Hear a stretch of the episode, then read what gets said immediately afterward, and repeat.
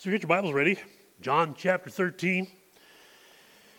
You know, what's interesting about this whole play that takes place? He said, I thought it was Palm Sunday. You're right, it is Palm Sunday, but we're not on Palm Sunday. We're already ahead of Palm Sunday.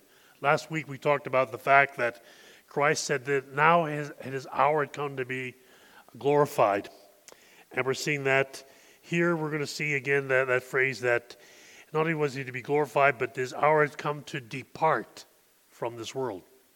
See, the last conversation you have with a loved one is remembered and to be cherished. Especially after the person's death, you think back, what was the statements, the things that they said? This is the case here with the disciples. As Jesus seeks to impart to them, a sense, a really pivotal lesson when it comes to following Him. Jesus is striving to strengthen their faith in light of the challenges they will face with His death. He doesn't want his disciples to walk away. He doesn't want his disciples to mess up. He knew about the tests that they were going to be facing, and he wanted them to be prepared. And so, as we dive into God's Word, let's just bow our heads once more in prayer. Father, thanks for the Word of God. We thank you that it is inspired, inerrant, profitable for doctrine, for rebuke, for suffering, and righteousness' sake. So, Lord, bless your Word to our hearts, and may your Holy Spirit guide us into your truth. In Jesus' name, amen. Now, we read in this passage the whole aspect that the significance of this feast, he said, Now, before the feast of the Passover, Jesus knew uh, the hour had come to depart from the world. To the Father, having loved his own who were in the world, he loved them to the end. The significance of this feast is instrumental to under, understanding the passage. It was Thursday, April the 2nd, AD 33. Peter and John had made preparations for the Passover. These preparations would have included the sacrifice of an unblemished lamb, which had been roasted on a spit, so that no bones would have been broken.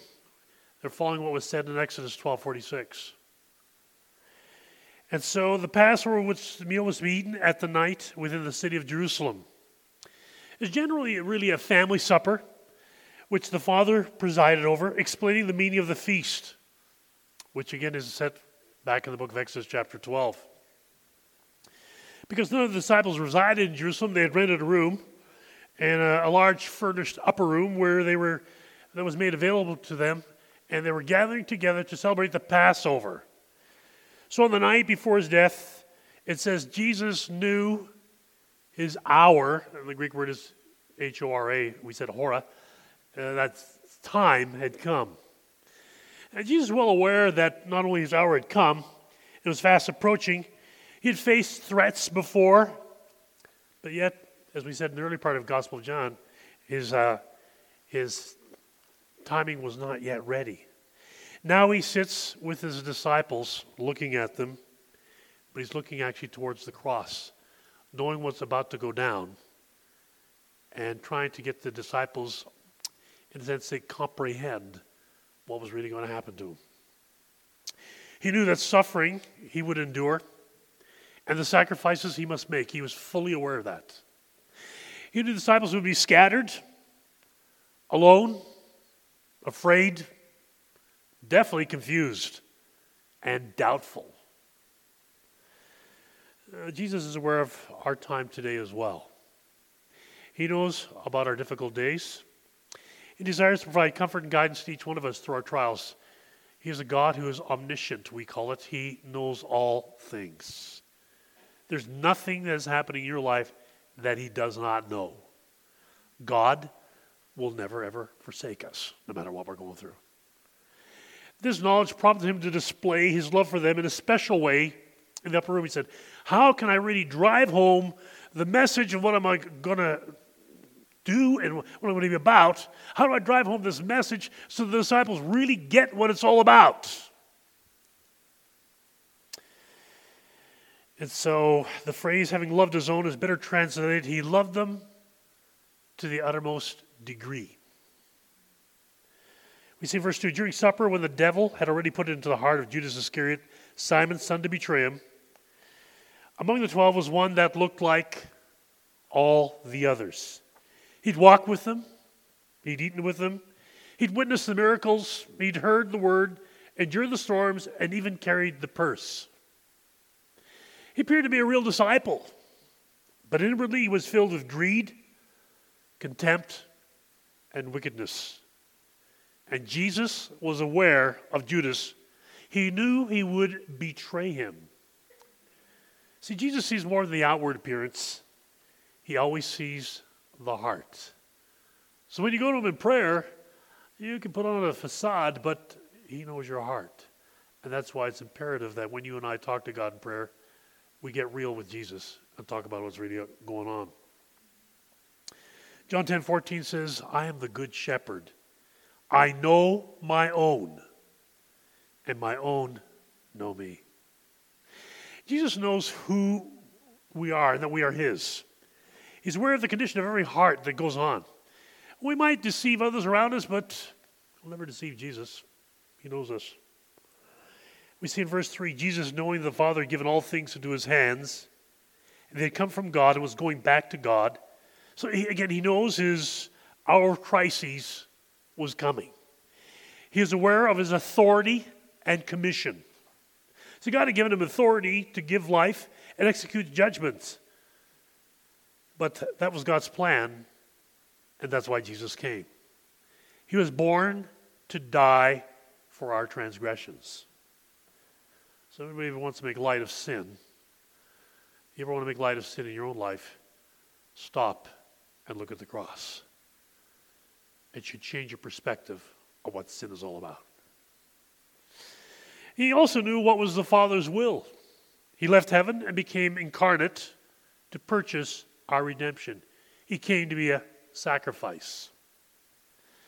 Why does John describe this to us? Because Jesus, at this point, was going to take on the lowliest position, that of a slave, to wash the feet of men. Fully God, fully man. How am I going to display my love to my disciples? I'm going to wash their dirty, stinking feet. Most of us wouldn't think if that's the way to show love, but it was God. See, he had a complete grasp of who he was, that's speaking of Christ, and the needs of the disciples. And in, in, in spite of knowing all these things, he says, I am willing to humble myself to meet the needs of people around me, especially my disciples. Knowing who we are in Christ is fundamental to any ministry we might have. Do you hear that? Knowing who you are in Christ is fundamental to whatever ministry you might have. We see in verse 4 he rose from supper, he laid aside his outer garments, and taking a towel, tied it around his waist. Then he poured water into a basin and began to wash the disciples' feet and to wipe them with the towel that was wrapped around him. To grasp the lesson of foot washing, we need to understand what was going on that night beforehand with the disciples. If you go back to the Gospel of Luke, it's going to come up here on the screen. Read these. Here's what's going on. A dispute rose among them as to which of them was to be regarded as the greatest. And he said to them, The kings of the Gentiles exercise lordship over them, and those in authority over them are called benefactors. But not so with you. Rather, let the greatest among you become as the youngest, and the leader as the one who serves. For who is greater, one who reclines at the table or one who serves? Is not the one who reclines at the table, but I am among you as one who serves. You want to be great? Learn to serve. Something that, a lesson that should never, ever go away in our Christian lives. Our lives ought to be characterized by our service to those around us. And so doing, we mimic Jesus Christ. But we think we've got it all and that we should be the ones being served. We've got it all wrong. We are to be servants. Jesus had taught that the greatest in the kingdom comes through serving others, but apparently the disciples at that point hadn't learned the lesson. They were arguing, who's the greatest? Who's the greatest? Now, Jesus is going to illustrate this truth for them. So in Palestine, the roads were dusty and dirty. The guests would normally wash their feet before a social gathering like Passover. A basin, water, and towels were customarily placed at the entrance of every house so people could wash their feet when they went in. A servant would sometimes normally be on hand to help them in that process. However, the disciples, in the rush to get to the food, that can happen, totally forgot about it.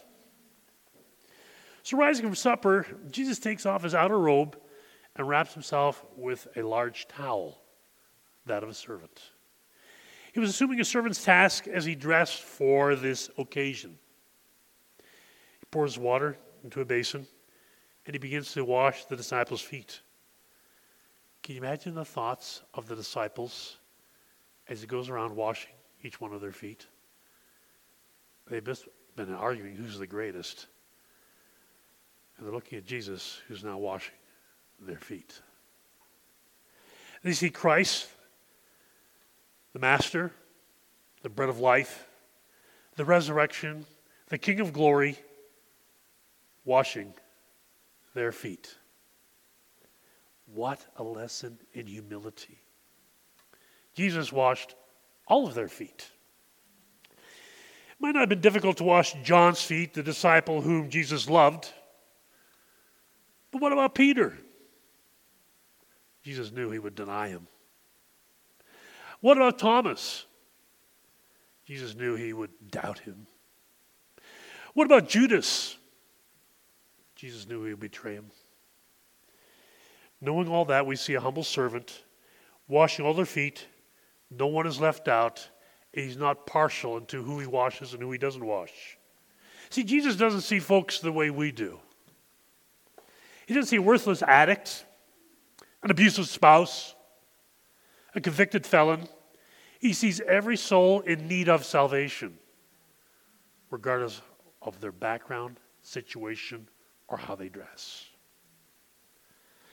See, our work for Christ must be consistent without prejudice or favor. He came to Simon Peter, who said to him, uh, Lord, do you wash my feet? Peter was expressing something that everybody else was probably thinking, What are you doing washing my feet? You're, you're our Lord and Master. See, disciples were expected to serve their masters, not the other way around. Uh, Peter was challenging the process. And Peter said to him, next verse, You shall never wash my feet. Jesus answered, If you, I do not wash you, you don't have any share with me. He protested what was happening, but Jesus' response catches Peter really off guard. What does Jesus mean by this statement? Uh, Peter, if you don't go through this, you're not part of me. And washing the disciples' feet, Jesus was serving. He'd come for that very purpose. John 10, I mean, Mark 10 45 says this For even the Son of Man came not to be served, but to serve and to give his life a ransom for many. Peter denied Christ's service and was, in essence, a rejection of Christ's person. He said, We're to be servants. That's what it's all about. Well, Christ is saying, Peter, if you do not receive any ministry of which this foot washing is a mere token of, then you are rejecting my person and cannot be my disciple.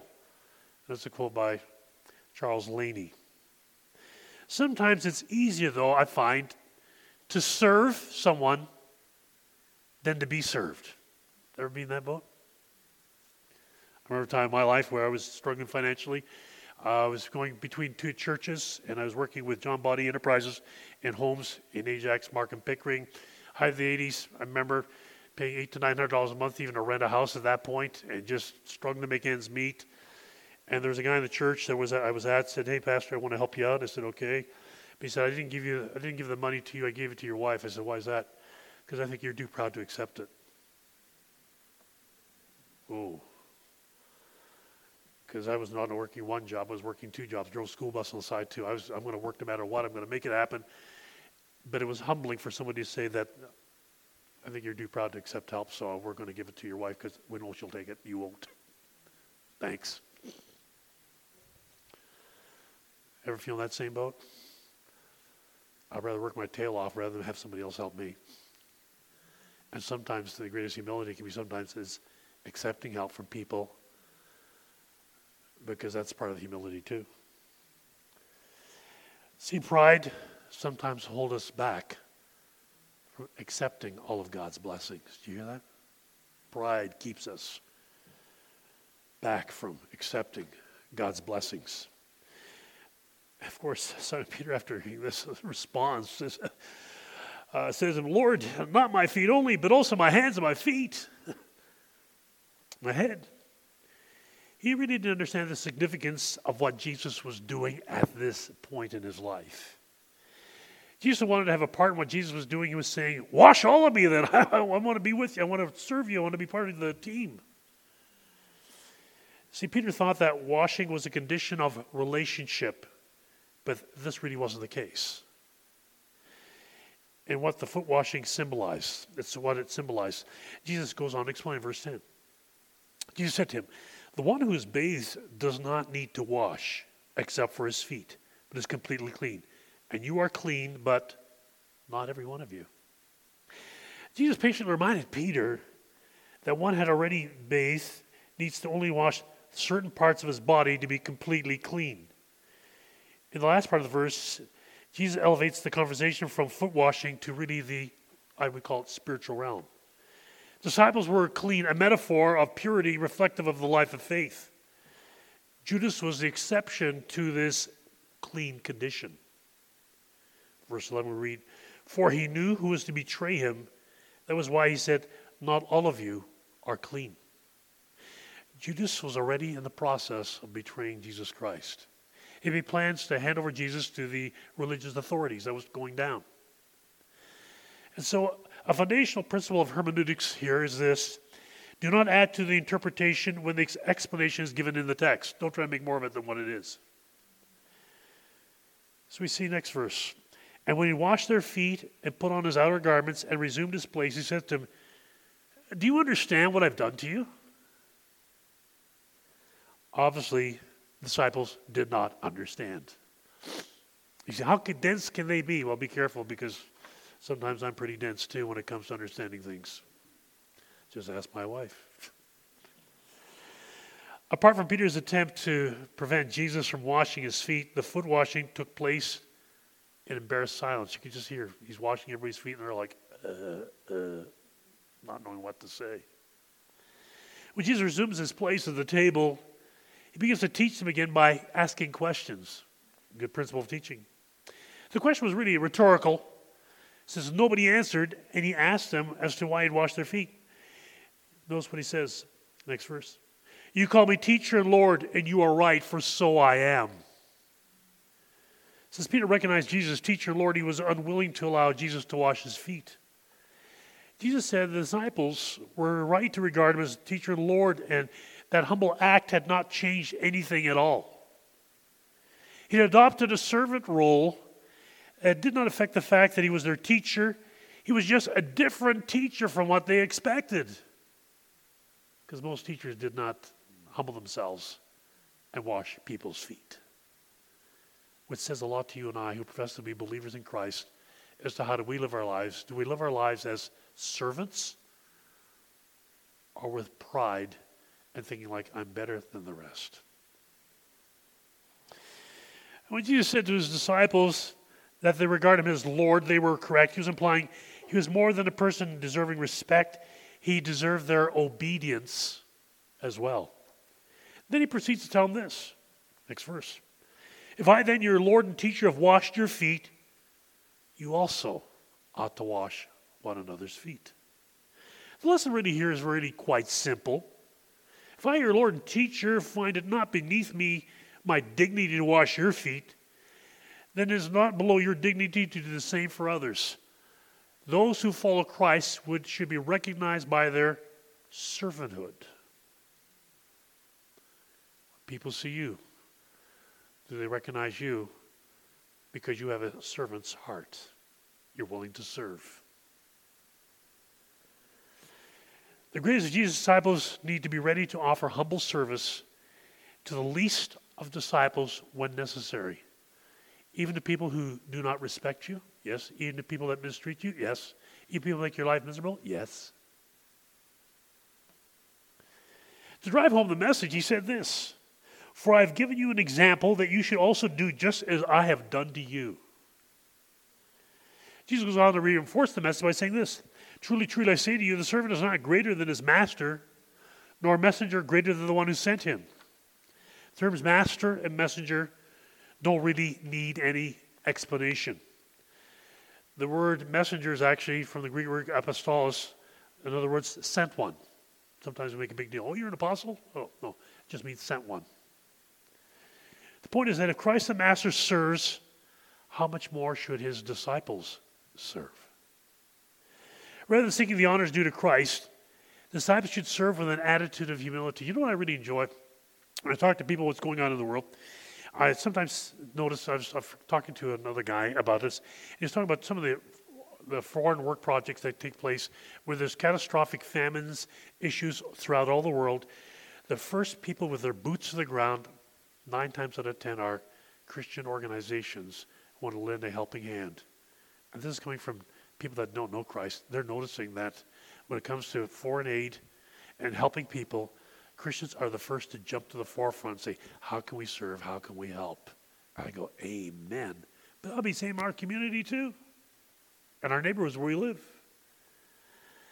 So rather than seeking honors due to Christ, disciples should serve with an attitude of humility. Humility involves a simple recognition that we are only what we are by the grace of God. It's His grace that makes me who I am today. If my preaching and my teaching does not, should never reflect my intelligence or ability, but rather that God is shaping this clay pot for His glory. Simple. This is verse 17, uh, if you know these things, blessed are you if you do them. He says, you got to practice this, guys. It's great to know the teachings of Christ and about humble service to others, but there's no blessing or happiness when the, those truths aren't applied.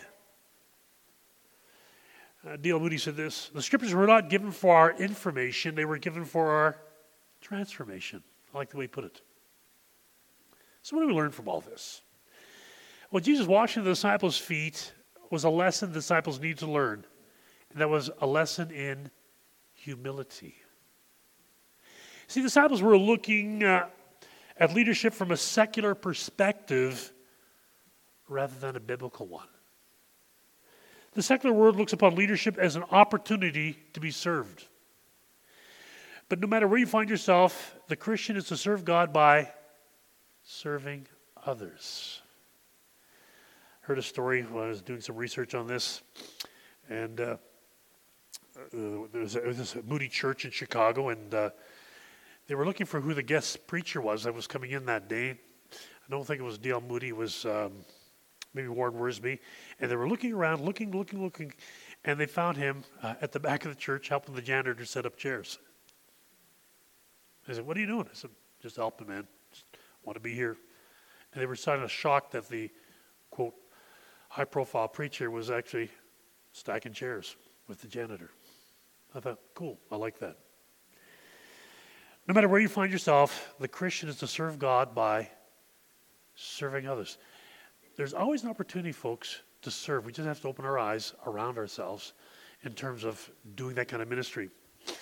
I'm going to go back to one of the churches I pastored at Calvary Baptist in Leamington, and we really wanted to reach people for Christ, and we found out that the United Church in town was actually feeding people, the homeless, and the, and the hungry.